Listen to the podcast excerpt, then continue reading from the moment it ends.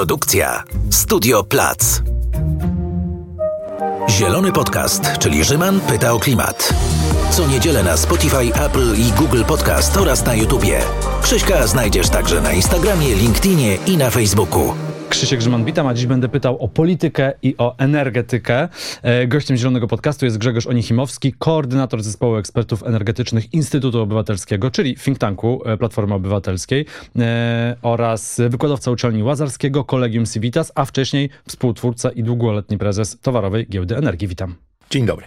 E, czy tegoroczne wybory, bo zacznijmy od polityki, do energetyki dojdziemy za sekundę, okay. ale czy tegoroczne wybory, czy one będą o transformacji energetycznej, o, czym, o tym, o czym ja bym chciał i wiele osób y, z tej zielonej strony, y, nie mówię tutaj o partii zielonych, y, tylko mówię ogólnie o tej stronie aktywistycznej, eksperckiej. Wiele osób by chciało, żeby te wybory były o transformacji energetycznej, bo to jest ogromne wyzwanie, przed którym stoimy.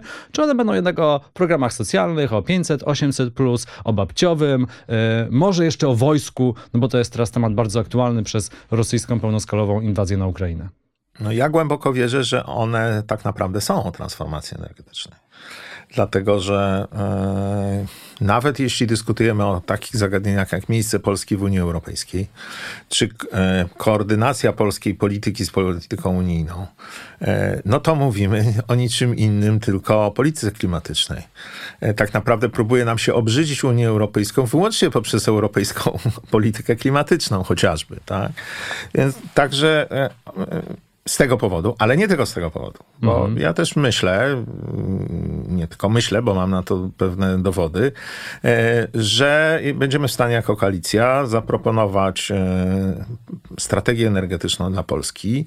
Strategię, która e, będzie wybiegała oczywiście w przód dużo dalej niż jedna kadencja parlamentarna, ale będzie po drugiej stronie dość elastyczna z tego powodu, że chociażby technologicznie w tej, w tej branży zmienia się bardzo dużo.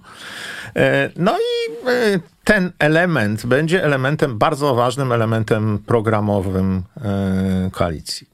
Ale pojawią się jakieś dwie wizje, bo teraz cały czas i wielu też politologów, obserwatorów życia politycznego ma takie wrażenie, że PiS coś powie i potem i Platforma, i Lewica podbijają, albo powtarzają, albo krytykują, a brakuje tej drugiej wizji. To znaczy, no, z jednej strony się... mamy 800 y, plus od stycznia, to nie, to 800 plus y, od czerwca w takim razie. Nie? No i y, wiadomo, my patrzymy na to i myślimy sobie, no nie o to chodzi, ale okej, okay, czekamy na coś więcej. I czy w energetyce pojawi się jakaś inna wizja niż taka wizja, jakoś to będzie i business as usual, co od 8 lat serwuje nam PiS i Zjednoczona Prawica, czyli 70% węgla w miksie, zablokowane wiatraki i jakaś mrzonka o atomie, plus opowieści o tym, że będzie OZE, które de facto prawica zablokowała w Polsce. Tak? Mówimy o no. wiatrakach no. i mówimy o PV, e, czyli, czyli fotowoltaice. Czy będzie jakaś inna wizja z drugiej strony? Znaczy, wie pan, jak, jak, pan tak mówi, to ja jestem zakłopotany, bo to oznacza, że nasze wysiłki do tej pory e, okazały się kompletnie bezowocne na, e, i ubolewam, E, oczywiście ja nie jestem politykiem, w związku z czym e, mogę, e, mogę czasami troszeczkę być może skrytykować media i, i, powiedzieć, no dobrze, to gdzieście państwo byli, kiedy chociażby był cały kongres Platformy poświęcony energetyce. Wiem, że był, bo sam miałem przyjemność mm -hmm. na nim występować, gdzie zarówno pan przewodniczący Tusk, pan Borys, poseł Borys Budka, szef klubu i niektórzy niektórzy eksperci, w tym ja, wypowiadali się na temat programu energetycznego Platformy. Jest na stronach Instytutu Obywatelskiego, są nasze raporty. Pracujemy teraz nad, tą wspomnianą strategią i oczywiście to jest duży zespół ekspertów, który współpracuje e, z Platformą. znacznie ponad, no, nawet można powiedzieć w pewnym sensie ponad podziałami, tak? bo nie mm. są mhm. to osoby, które są ściśle związane z partią jako taką. E, tylko są to eksperci e, zarówno od strony naukowej, jak i od strony biznesu. E, no i skoro te nasze dotychczasowe wysiłki nie zostały rozszerzone, to trochę słabo, e, bo nawet na tych spotkaniach e, z wyborcami, czy na spotkaniach tych wyjazdowych klubu, klubu parlamentarnego koalicji, dużo o o programie energetycznym się mówiło. Ja mogę tylko powiedzieć tyle, że e, faktycznie jeśli chodzi o PiS, to tam e, e, w odniesieniu do energetyki to jest taka sprytna strategia, że w zasadzie ka- dla każdego coś miłego bo tam jednocześnie mówi się o implementacji dyrektyw unijnych, e, takich chociażby jak RED 2, czy, e, czy, czyli e, dyrektywa o odnawialnych źródłach energii, czy dyrektywa rynkowa. Więc mówi się o kwestiach typu społeczności energetyczne, klastry, to co jest podstawą naszego programu, prawda, czyli e, decentralizacja energetyki. E, a je, ale jednocześnie też są, prawda, harcownicy typu pan Janusz Kowalski, którzy chcieliby otworzyć z powrotem odkrywkę, nowe odkrywki w Polsce, e, fedrować dalej węgiel i udawać, że nic się na świecie nie dzieje. Ja myślę, że on tego nie chce zrobić. Ja myślę, że on to jest takim harcownikiem, co po prostu chce wygrać w kolejnych wyborach e, ten bilet na stałą pensję. Najlepiej, gdyby jeszcze partia, którą popiera, wygrała, więc miałby dodatkową pensję jeszcze z innego źródła. I to no tak, o to chodzi, ale, a nie o żadne odkrywki. No tak, ale przez ten właśnie taki wielogłos, to troszeczkę myślę, y, y, no, może nie ci najbardziej świadomi, ale, ale część wyborców jest tu, tu trochę pogubiona, tak? I, I, nie widzi tych ewidentnych różnic. E, a te, a te różnice, ewidentne różnice istnieją. I jakby mm, najważniejsze tutaj nawet nie jest kwestia technologii, chociaż oczywiście ona jest, ona później wychodzi jako rezultat tego podejścia, ale dla mnie ten, to podejście jest e, zasadniczo różne na szczeblu takim metapolitycznym, mm-hmm. dlatego że e, PiS stawia na centralizację pa- państwa, Platforma stawia na decentralizację państwa. PiS stawia na państwową energetykę i w ogóle państwową gospodarkę. Platforma mówi, e, są strategiczne e, kwestie, za które powinny odpowiadać państwo. Resztę to musi być aktywność ekonomiczna obywateli, samorządów i tak dalej. W związku z tym, e, jak mówimy o energetyce, no to mówimy o tych słynnych 3D, tak? czyli dekarbonizacji, digitalizacji i decentralizacji. I kwestia tej decentralizacji wydaje mi się tutaj centralna, bo dopiero pochodną tego, że mówimy o decentralizacji, że mówimy właśnie o społecznościach energetycznych i tak dalej, jest powiedzenie, no tak, jeśli to mają być społeczności energetyczne, no to one najlepiej będą realizować ten, ten swój, e, e, e, tą swoją strategię e, energetyczną, e, na którą składa się mnóstwo rzeczy, bo to nie jest tylko czysta energetyka, to, to są też takie rzeczy jak chociażby e, transport, e, e-mobility, prawda, czy e, ogrzewnictwo, które w końcu jest, jest większym problemem z punktu widzenia e, zużycia tych pierwotnych nośników energii w Polsce, czy energia elektryczna. Najlepiej będziemy adresować ten, te problemy, jeśli postawimy na rozproszone odnawialne odnawialne źródła energii. I to jest, e, wydaje mi się, no, tak, takie przesłanie, które jednak jest dość wyraźne i no, ja tak bym się nie zgodził, że, że, że nie ma. No, może za słabo się staramy. No.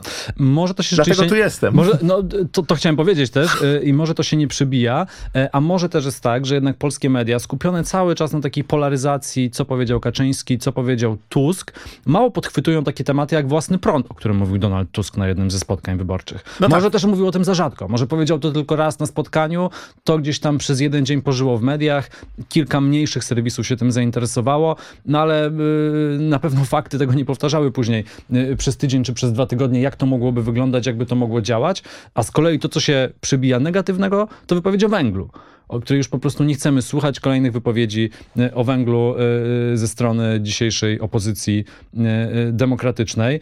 No ale skoro ma być ta decentralizacja, dekarbonizacja, to czemu nie można iść w takie bold, mocne stwierdzenie, idziemy 100% OZE i to jest dla nas najważniejsze, to jest, to jest nasz cel, tylko cały czas musimy gdzieś do tego dorzucić. Ten atom, to się wszystko ludziom miesza, to ostatecznie wychodzi na to, tak jak tu powiedziałem najpierw, że w zasadzie czym to się różni, ten PiS od PO. To tu chcą atom i OZE dopięte gazem i ci chcą atom i OZE dopięte gazem, no i jedno, no, może trzeba iść w mocniejsze rzeczy.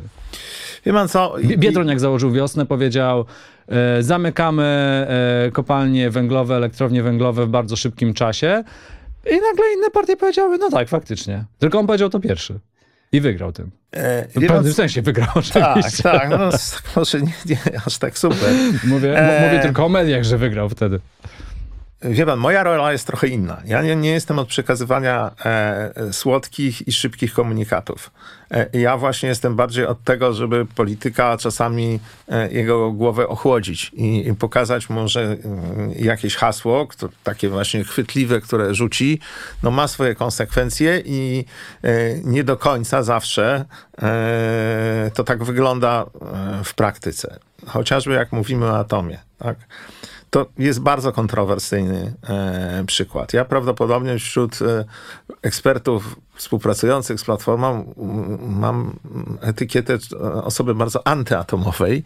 A w 2019 roku w wyborach parlamentarnych Platforma była przeciwko atomowi, a przynajmniej była neutralna. E, ale, yy, ale, ale ja też uważam, ale ja też uważam, że nie możemy a priori e, energetyki atomowej odrzucać. Tyle, że troszeczkę inaczej na nią patrzę, tak? Bo dla mnie to jest e, narzędzie głębokiej dekarbonizacji, jak każde inne, które dzisiaj jest dostępne i nie, fetyszu, nie żadnej e, technologii, tak? Ale też żadnej nie odrzucam. E, jeśli dzisiaj mamy w ręku pewną technologię, o której faktycznie też można się częściowo z tymi zarzutami zgodzić, że ona nie jest bardzo nowoczesna, że ona powstała już bardzo dawno temu, e, że e, ten przemysł atomowy obiecuje nam różne rzeczy, na przykład syntezę termojądrową od 50 lat z górą i ciągle jesteśmy na tym etapie, że Czekamy. prawie, prawie już jesteśmy u celu, a się y, nic nie wydarzyło. Mm, no to nawiązuje chociażby do technologii SMR, tak, y, która koncept brzmi świetnie. E, czyli e, małe reaktory, w pełni zdekarbonizowana energetyka, możliwość wykorzystania przyłączy i tych miejsc po mm, wypadających blokach węglowych. Nie trzeba przebudowywać systemu. Wpuścimy zamiast starego bloku węglowego blok jądrowy i ekstra, tak? I mamy bez zdekarbonizowaną energetykę. Ale na razie jeszcze nikt nie udowodnił, że jak blok 1000 MW zredukujemy do rozmiarów 100 czy 200 MW, to koszty też nam spadną z 1000 do 100. Co więcej, e, okazuje się, że te istniejące bloki jądrowe, no ostatni przykład Finlandii e, o Kiluoto 3, e, mają problemy na rynku energii, ponieważ no, są w, na takim tradycyjnym rynku, gdzie energia jest właściwie wyceniana godzina po godzinie, są wypychane przez źródła odnawialne, no z siłą rzeczy tańsze. I teraz trzeba pomyśleć, jaki tak naprawdę E, byłby ten market design, prawda? Ten, ten model rynku, w którym taka energetyka jądrowa mogłaby się zrealizować i czy ten, wtedy ten model rynku nie byłby nieracjonalny, tak? Z punktu widzenia e, ekonomicznego. Więc tu dalej jest mnóstwo znaków zapytania. Ja myślę, że nie porzucając tego programu, e, ale bardziej e, w kierunku pewnie jednak e, małych e, jednostek, nie powinniśmy myśleć tutaj bardziej twórczo. Właśnie nie antyatomowo czy proatomowo, bo ja zupełnie odrzucam takiego rodzaju myślenie, mhm. tylko jak twórczo taką technologię można wykorzystać, jeśli się dają wykorzystać, bo jak nie, no to nie. Natomiast e, chociażby ostatnio czytałem doniesienia o tym, że Duńczycy i Indonezja podpisali taki, taką mm, list intencyjny. Tam kilkanaście firm w tym uczestniczy. E, sektora e, chemicznego i sektora e, energetycznego, gdzie SMR-y, mm, SMR-y oparte o technologię soli zmiennofazowych, miałyby być źródłem ciepła i energii do produkcji nawozów sztucznych. I to jest bardzo ciekawe, jak popatrzeć na to z, z, takiego punktu widzenia człowieka, który zajmuje się rynkiem energii. Bo e, w pewnym sensie można, można by powiedzieć tak, że to jest paradoksalnie niekoniecznie taka dobra wiadomość dla atomu w takim tradycyjnym rozumieniu. Dlatego, że e, e, można też czytać tą wiadomość tak, że najwyraźniej Duńczycy dochodzą do wniosku, że tego rodzaju jednostki jako część zasilania e, systemu energetycznego mogą nie, nie być efektywne. Natomiast jako zintegrowane źródło ciepła i energii elektrycznej do produkcji wodoru, czy bo tu chodzi o produkcję amoniaku, tak, mhm. do, do nawozów sztucznych, e, są ciekawą, ciekawą propozycją. Więc nie, myśmy troszeczkę out of the box. Nie, niekoniecznie musimy e, patrzeć na wszystko właśnie poprzez taką no, dość e, Hasłowo, tak, dogmatyczne, hasłowo, hasłowe rozpatrzenie na, na poszczególne technologie. Ja bym raczej próbował od tego uciekać i mówić, wszystko, co jest zdekarbonizowane i co nam pozwoli budować po pierwsze energię, energię, energetykę, która da nam tanią energię, tanie ciepło, tanią mobilność, jest, jest ok pod warunkiem, że możemy po to sięgnąć, a nie są to jakieś opowieści dziwnej treści i e, jakieś takie hasła rzucane, prawda, nie wiem, 70 reaktorów na 70-lecie nie wiem czego, ale, e, ale, Orlen. ale władzy Zjednoczonej Prawicy, tak, albo coś takiego. To, to, to są rzeczy, to są rzeczy absolutnie, tak, to są rzeczy absolutnie hasłowe i, i okej, okay, od tego są politycy, może ma pan rację, może za mało jest takiego krótkiego i jasnego komunikatu politycznego. Bo, bo powiedzmy sobie szczerze, tradycyjnie OZE, czyli jeśli przez OZE, OZE rozumiemy tylko e, powiedzmy wodę, e, wiatr, fotowoltaikę, e, ewentualnie co jeszcze, biogaz, tak? E, jeśli to wszystko e, definiujemy jako OZE, no to 100% OZE nie będzie nigdy. Tak, bo jeszcze musimy mieć e, magazynowanie energii w, jaki, w, jak, w, jakiejś formie.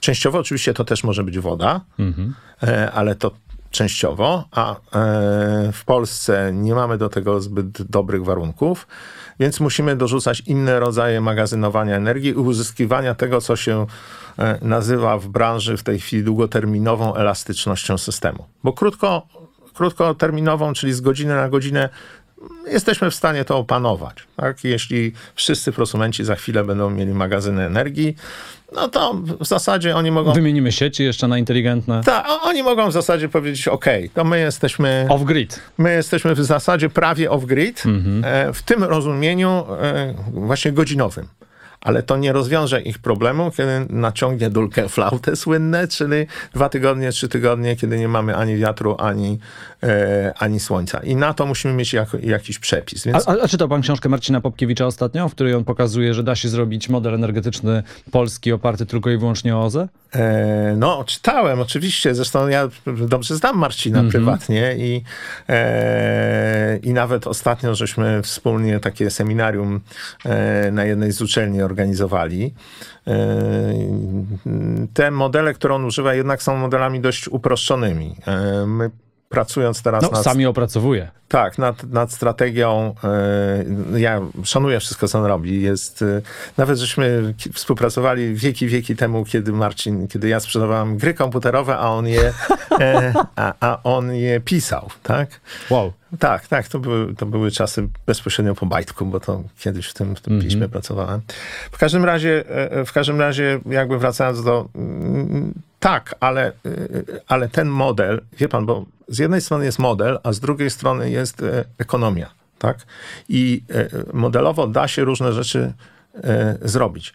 Tylko jeśli w efekcie tego modelu mamy na przykład inwestora, którego źródło będzie pracowało 200 czy 300 godzin w roku, to my go nie przekonamy, że żeby on to źródło zbudował. To, to, jest, e, to jest największy problem, z którym musimy się zmierzyć, że pewne rzeczy modelowo być może da się e, zrobić, ale w realnej ekonomii e, jest z tym dużo trudniej. Więc jakby te dwie kwestie się na, na siebie nakładają. I ja sobie mogę wyobrazić system, E, zresztą to nie tylko pewnie ja, bo to już jest e, dość powszechne wyobrażenie, w którym chociażby te właśnie okresy e, bez wiatru i bez słońca są zabezpieczane przez źródła wodorowe, tak oparte o jakieś związki wodoru. Amonię, wodór, wszystko jedno. Tutaj są różne rozwiązania szykowane. Tak, i, i to, są już, to są już wdrożenia. Są, są mm, silniki gazowe czy turbiny gazowe, które mogą realizować spalanie z bardzo dużą ilością e, domieszek wodoru czy amoniaku. E, ale na to musimy wymyślać taki rynek energii, żeby hydrolizery, które produkują ten wodór, miały tą, tą energię jak najtaniej, e, a z drugiej strony ci, którzy te, to, to OZE, prawda, do tych hydrolizerów budują, dalej mieli jakiś zwrot z zainwestowanego kapitału. Na tym polega cały problem. Ja wiem, ale zastanawiam się, czy to podejście w 100% rynkowe jest dobre, bo jak mamy dzisiaj elektrownie węglowe, to będziemy do nich dosypywać pieniędzy i do sektora węglowego tyle, ile trzeba. Będziemy tworzyć rynki mocy, będziemy robić wszystko, żeby ten system utrzymać taki, jaki jest, bo już jest i trzeba go utrzymać. A jak się myśli o przyszłości, to się myśli tylko i wyłącznie, no to musi być rynkowe i to się musi spiąć. No być może wyzwanie katastrofy klimatycznej jest tak wielkie, że czasem trzeba dorzucić, nie? Oczywiście, czasem trzeba dorzucić, tylko y, ja mówię o sytuacji, że bo dorzucać to, to y, powinniśmy do technologii, które jeszcze nie są skalowalne. Mhm. W momencie, kiedy technologia jest wyskalowana, czyli coś jest już w masowym produktem, no to dobrze by było, żeby firma, która oferuje ten produkt, nie była trwale pod wodą, ponieważ no, e, to, to nie jest wtedy działalność gospodarcza, tylko coś bardzo dziwnego. Więc ja jestem absolutnie za tym. Zresztą byłem i jestem krytykiem rynku mocy w tym, w tym kształcie, w którym on jest w Polsce. Uważam, e, jest to również część e, naszego programu, to mogę zdradzić, że chcemy ten rynek mocy reformować w takim kierunku, żeby właśnie on nie e, nie promował tylko wielkich źródła, źródeł opartych o paliwa kopalne, tylko promował źródła, które dadzą systemowi z jednej strony bezpieczeństwo, z drugiej strony elastyczność. Właśnie tę elastyczność, żeby zamiast e, mieć wielkie bloki gazowe, które są dzisiaj projektowane, których elastyczność jest podobna do e, elektrowni węglowej, żeby mieć e, mniej e, ale rozlokowanych strategicznie w tych miejscach sieci, gdzie to jest potrzebne, jednostek e, szczytowych, po to, żeby za, zabezpieczać właśnie kwestię tej e, długofalowej, czy też długoterminowej elastyczności, przy czym długi termin to, to nie są lata, tylko to są dni albo tygodnie, tak w tym wypadku. To w najgorszym razie tygodnie. Czyli rozumiem, że plan Platformy, być może szerzej Koalicji Obywatelskiej, to będzie OZE, Atom gdzieś a dopinać system będzie gaz. No jeszcze biogaz po drodze. Tak, oczywiście. absolutnie, absolutnie. To znaczy my uważamy, że przyszłość to, jest, to są odnawialne źródła energii, to jest e, e, energetyka zdecentralizowana, e, energetyka oczywiście w bardzo dużej mierze zarządzana przez, e, e, przez otoczenie cyfrowe, sztuczną inteligencję i tak dalej, żebyśmy mogli te, tym systemem zarządzać bezpiecznie, I e, te e, źródła właśnie klasyczne czy konwencjonalne, które dzisiaj są niezbędne, żeby, żeby to OZE było po prostu mm, rozwiązaniem bezpiecznym. Natomiast w momencie, kiedy będziemy mówili o bardzo już głębokiej dekarbonizacji, no to wszystko, co, co dzisiaj już istnieje i zaczyna się e, już e, skalować, chociażby tak jak mówię, e, wykorzystanie wodoru, mm, będzie do naszej dyspozycji, a jeśli na przykład przemysł, w ślad za tym, co mówiłem o przykładzie przemysłu, e, przemysłu mm, nawozów sztucznych, będzie uważał, że dla niego zabezpieczeniem jeśli przemysł, ale także miasta, także metropolie, e, zabezpieczeniem głównie po stronie ciepła nawet niż energii elektrycznej, ale ciepła i energii elektrycznej miałyby być na przykład jednostki typu SMR, to nie, nie ma, nie sądzę, żeby, żeby był, był z tym problem, tak? Nie, nie podchodzimy doktrynalnie do tego. E, tak się na tym zastanawiam, no bo mamy to duże opóźnienie w transformacji energetycznej, a pan śledzi wszystkie informacje i nowinki. Głównie to, co ludzi interesuje, to, to, to jest fotowoltaika, pompy ciepła. Sieci przesyłowe nas praktycznie w ogóle nie interesują jako konsumentów. Mam, mam wrażenie, to znaczy nikt nie czyta artykułów na ten temat w serwisach branżowych.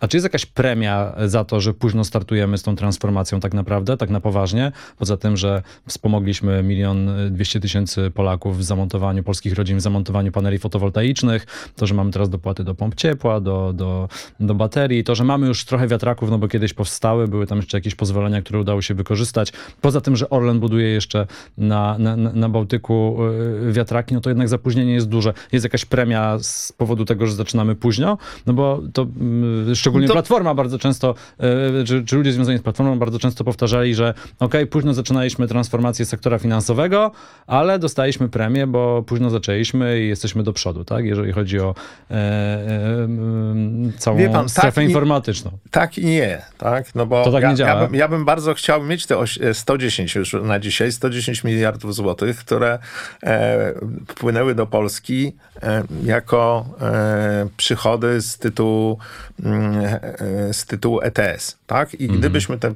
pieniądze dzisiaj mieli na transformację, to w ogóle inaczej byśmy rozmawiali o tym, o tempie tej, tej, tej transformacji. Tych pieniędzy już nie ma, one się rozeszły. E, no, częściowo jakby po to, żeby e, stwarzać iluzję, że dalej nasz e, energia elektryczna w Polsce nie jest, nie jest droga. Ja ciągle mówię o iluzji, no bo jeśli płacimy stosunkowo niski rachunek, ale drugie tyle, czy trzy razy tyle płacimy we własnym podatku, no to prawdę powiedziawszy, jest to, jest to czysta iluzja, tak? E, kilkadziesiąt miliardów złotych wydane w zeszłym roku na te dopłaty, na te tarcze, tak naprawdę to były pieniądze spalone w piecach. No w tym roku też. Mo, może do, w tym roku też, może do pewnego stopnia było to niezbędne, ale... No to był e, szok. To byłby szok dla to gospodarstw domowych, dla był- małego biznesu. O, oczywiście byłby szok, ale efekt, niech pan zobaczy, jaki jest efekt tego. E, To jest czasem, y, y, ludzie tego nie zauważają, ale efekt na ekonomię tych krajów, które nie poszły w kierunku jednak bardzo takiego du- dużego e, wsparcia, e, był taki, że inwestycje, e, że te pieniądze poszły głównie na inwestycje, nie zostały spalone. E, I w, w efekcie dzisiaj, e, jak spojrzymy na hurtowy rynek energii, to na rynku e, tym krótkoterminowym Polska no, e, chyba w zeszłym tygodniu e, wskoczyła na pozycję lidera, jeśli chodzi o najwyższą cenę energii w Europie. To niechlubny lider. No, prawda jest taka, nawet w jakimś tam tweetie wczorajszym to napisałem ten tweet dość e, się dobrze rozchodzi, e, że mamy szansę tutaj być jak Iga Świątek i długo e, na tym pierwszym miejscu klasyfikacji, klasyfikacji tkwić, no bo właśnie tempo tych zmian było niewystarczające. Jeśli mm, no, chociażby Niemcy, prawda, pierwszy kwartał tego roku już w połowie zapotrzebowanie na energię elektryczną pokryły e, z odnawialnych źródeł, a wiadomo, że pierwszy kwartał nie jest najlepszy, no bo chociażby nie ma fotowoltaiki, no to trzeba, patrzeć, to trzeba z niepokojem patrzeć, że w tym wyścigu wszyscy nas, e, wszyscy nas wyprzedzają. A my ciągle myślimy tylko, jak tu bronić i konserwować e, układ, który tak naprawdę nic nam przyszłościowo nie daje, bo, bo tu ciągle musimy patrzeć na to, okej, próbować tych najbardziej e, wrażliwych chronić za wszelką cenę, e, ale patrzeć długoterminowo. I, i takich I- wyzwań i- będzie masa. I o klimat, i o konkurencyjność tak naprawdę. Bo pomyślimy o tym, że polski biznes będzie cały czas produkował swoje rzeczy na bazie miksu energetycznego, który w 70% ma węgiel, to ślad węglowy naszych produktów będzie z automatu dużo, dużo wyższy niż każdego innego kraju w Unii. No właśnie, to jest, to jest dosyć ciekawe. Ja bardzo często jestem odbierany z tego, co, co mówię, czy piszę, chociażby nie wiem, w raportach, czy na Twitterze, że jestem takim bardziej aktywistą klimatycznym. Tymczasem tak nie jest. Tak? Znaczy, ja- nie, nie jest miło, tak? Że, że, że, że w ten sposób się o mnie mówi, ale, e, ale ja mm, wywodzę się z rynków energii, tak? I, I ja patrzę od strony czysto ekonomicznej i, i mówię, słuchajcie, e, OZE jest dzisiaj najtańszym sposobem wytwarzania energii elektrycznej. Oczywiście to, że musimy chronić klimat e, jest poza dyskusją, i może właśnie, tak jak pan mówi, to jest powód, żeby w, w niektórych momentach, czy, czy, czy przy rozwoju technologii e, iść nie tylko drogą rynkową, ale wspierać poszczególne działania. Chociażby na przykład dzisiaj e, kwestia, która, nad którą bardzo mocno dyskutujemy i pewnie ona się gdzieś tam znajdzie, e, jeśli chodzi o nasze propozycje, to jest wsparcie takie systemowe dla posiadaczy pomp ciepła. Mhm. Żeby te taryfy dla, dla y, posiadaczy pomp ciepła oferowały pewną no, y, większą stabilność y, myślenia o tym, jak, kiedy taka inwestycja jest w stanie się właścicielowi domu zwrócić. A, no, oczywiście wszystko, co jest związane z termomodernizacją, bo my nie jesteśmy Polska nie jest jeszcze w tak złej sytuacji jak parę innych krajów e, europejskich. Tak? E, polski dom jest znacznie lepiej e, mm, średnio, prawda, e, zaizolowany niż chociażby brytyjski, ale dalej e, wyznacznikiem chociażby budowy sieci ciepłowniczych w Polsce są te wampiry energetyczne, które zużywają po 200 kWh na metr kwadratowy. I to jest olbrzymie wyzwanie, bo być może być może na przykład części z tych domów w ogóle nie warto termomodernizować. Są to za duże koszty.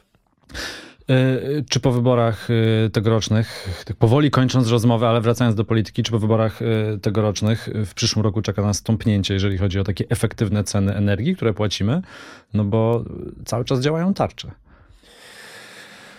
No, to jest, to jest trudne pytanie, tak? Bo my wszyscy jako obywatele niestety Mm, lubimy być łudzeni.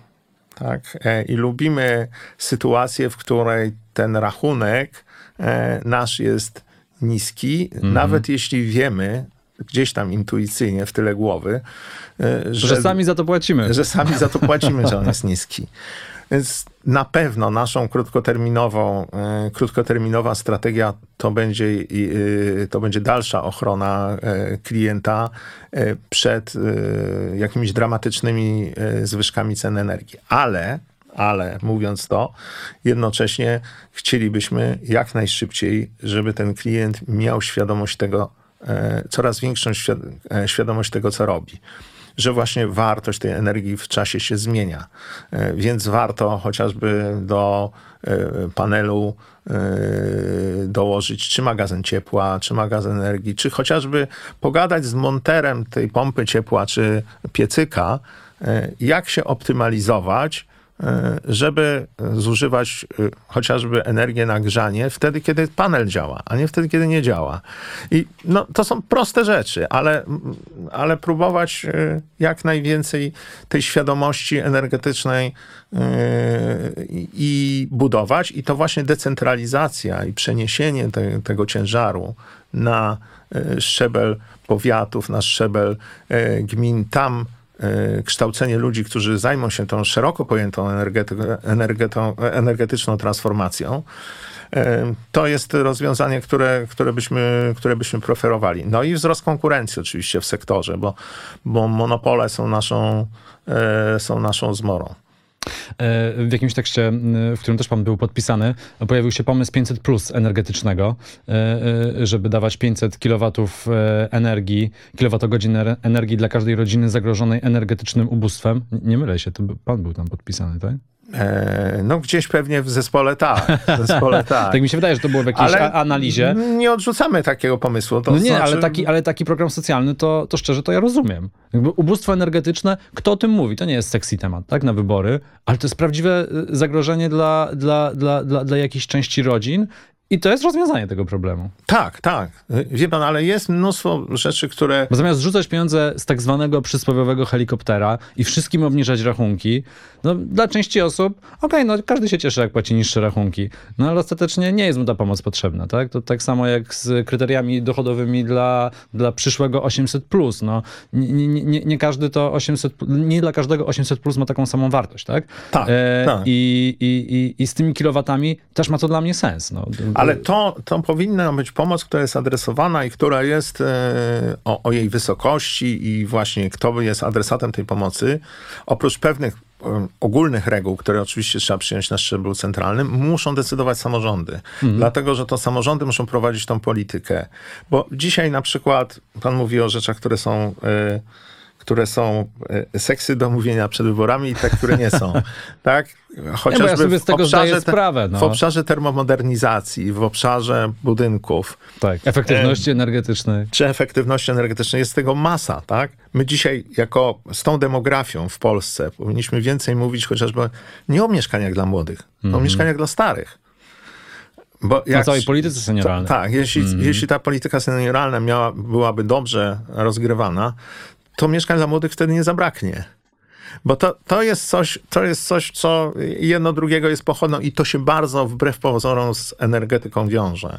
Więc e, dlatego trzeba być no, czasami, e, czasami mówić rzeczy niepopularne, niestety. I to właśnie na, należy do takich, e, do takich ludzi jak, jak, jak ja, jak my, tak? jak, jak ci, ci, którzy doradzają politykom. A politycy muszą mieć krótki komunikat, który z tego wyciągnął, no i, i wiarę, że ci, którzy za, nią, za nimi stoją, no, wiedzą, co mówią. O to, o to chodzi. Tak mi się jeszcze skojarzyło w trakcie rozmowy a propos tego systemu ETS i pieniędzy wyciągniętych yy, yy, z tego systemu. No mamy w Polsce taką niechlubną tradycję, bo z Funduszu Rezerwy Demograficznej, który też miał być na cięższe czasy, też politycy różnych partii po drodze wyciągali miliardy, jak była, jak była potrzeba. To samo z Funduszu Pracy, z którego wyciągano pieniądze, jak była potrzeba. No i to jest niestety tak, taka no, nasza wie, wie, polska świecka tradycja. Wie pan, słynny premier e, chcielibyśmy. E, ile już, e, to chyba minęły dobre dwa lata, odkąd zapowiedział nam Fundusz Modernizacji Energetyki, że te pieniądze będą adresowane, tak, że one będą miały określone mm, miejsce, w którym... Znaczone pieniądze. Tak, tak że te pieniądze będą mm. znaczone. No nic takiego się nie wydarzyło. Yy, I, no i cóż, i dzisiaj jesteśmy w sytuacji, w której jest masa polityków, którzy zaczynają mówić, w ogóle po co nam potrzebny ten ETS? Powinniśmy wyjść z ETS-u, bo yy, stworzy, yy, stworzyła się dziura, tak? Czyli więcej polskie przedsiębiorstwa muszą kupować uprawnień, niż polski rząd utrzymuje tych uprawnień do sprzedaży. Ja zauważam, że taka dziura no. jest i ona będzie rosła, tylko to czyja to jest wina? Tak? Hansa Timmermansa, pani Jurowej, czy, czy, czy, czy e, władzy aktualnej politycznej? Tak? Trzeba jakby od, e, odpowiedzieć sobie na to pytanie, że sami jesteśmy, jesteśmy winni. No to jest słynna, słynna bajka o e, koniku polnym i mrówce, prawda? Czyli, czyli z jednej strony ten, który gromadzi zapasy, mm. przygotowuje się na, na ten scenariusz, który, mm -hmm. o którym wie, E, bardzo popularne jest mówienie, że myśmy nie wstępowali do tej Unii, która jest dzisiaj.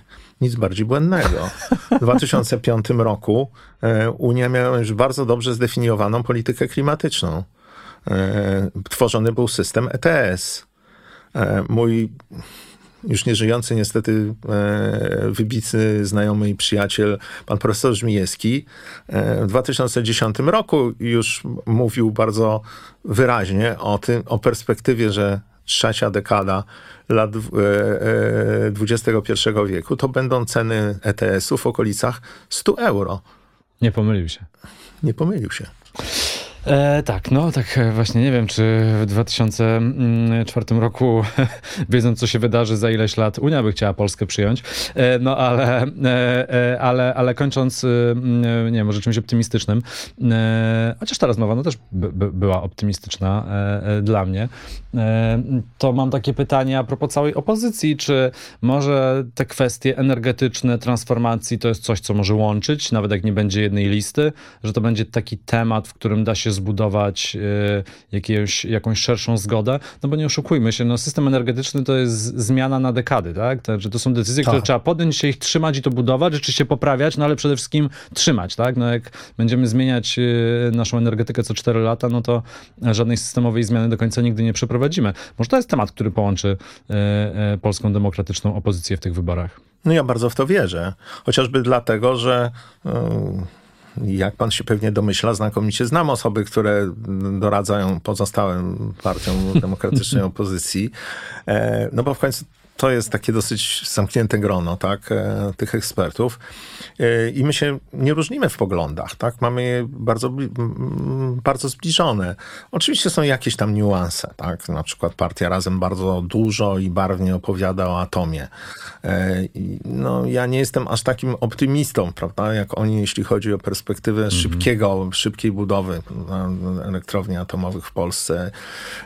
I też jestem raczej, jak już tu powiedziałem, bardziej w kierunku e, decentralizacji niż w kierunku kolejnej centralizacji wokół wielkich jednostek wytwórczych. Mhm.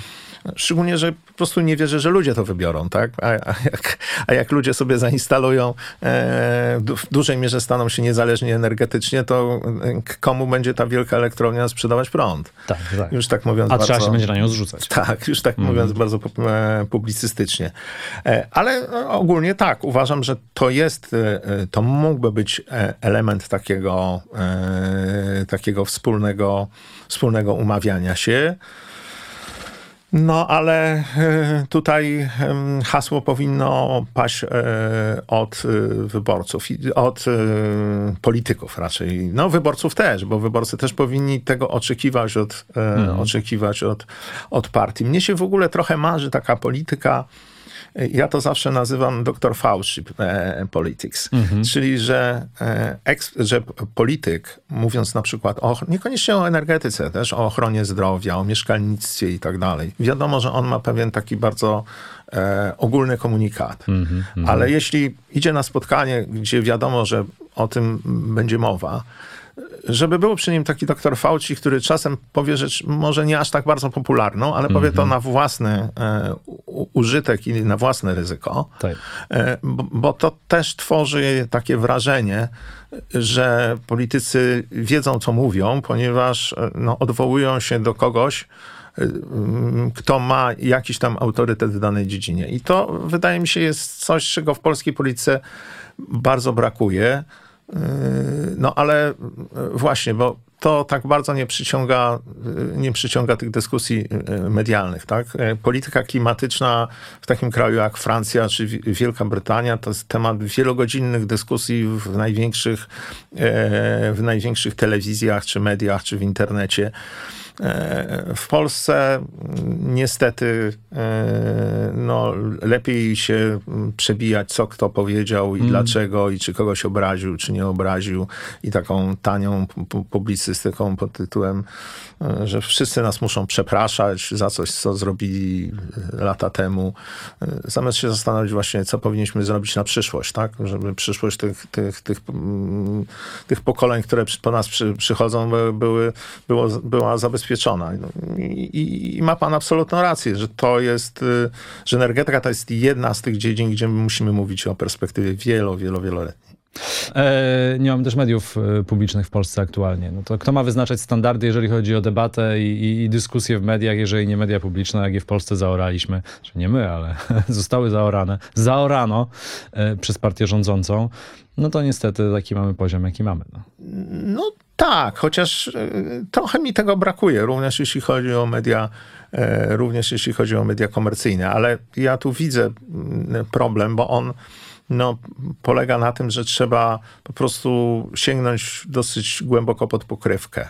E, I oczywiście jest mnóstwo mm, dziennikarzy, z którymi uwielbiam rozmawiać, bo czasami oni mnie zaginają jakąś wiedzą fachową.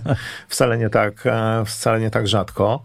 Mm, ale, ale mówię, te rzeczy rzadko trafiają na czołówki. No, no, naturalną, może naturalną kolejną rzeczy, a może właśnie nie. I to jest coś, co, co pan powiedział na samym początku i to może być jakąś tam puentą, że, że te wybory właśnie powinny być w, e, również wyborami dotyczącymi rzeczy zasadniczych. I taką rzeczą zasadniczą oczywiście jest miejsce mm, e, Polski w Unii, jest praworządność, jest demokracja, są wolne media, ale również jest kwestia naszej przyszłości e, w kontekście klimatu, naszej przyszłości w kontekście konkurencyjności naszej gospodarki. 4 czerwca widzimy się na marszu w każdym razie. To na pewno. To na pewno. Zapraszam. Grzegorz Nichimowski, koordynator zespołu ekspertów energetycznych Instytutu Obywatelskiego, wykładowca uczelni Łazarskiego, Kolegium Civitas, a wcześniej współtwórca i wieloletni prezes Towarowej Giełdy Energii. Bardzo dziękuję za rozmowę. Dziękuję bardzo. A Zielony Podcast teraz także do oglądania na YouTubie i na Spotify. To był Zielony Podcast, czyli Rzyman pyta o klimat. Co niedzielę na Spotify, Apple i Google Podcast oraz na YouTubie. Pamiętaj, żeby subskrybować kanał. Nie przegapisz żadnego odcinka.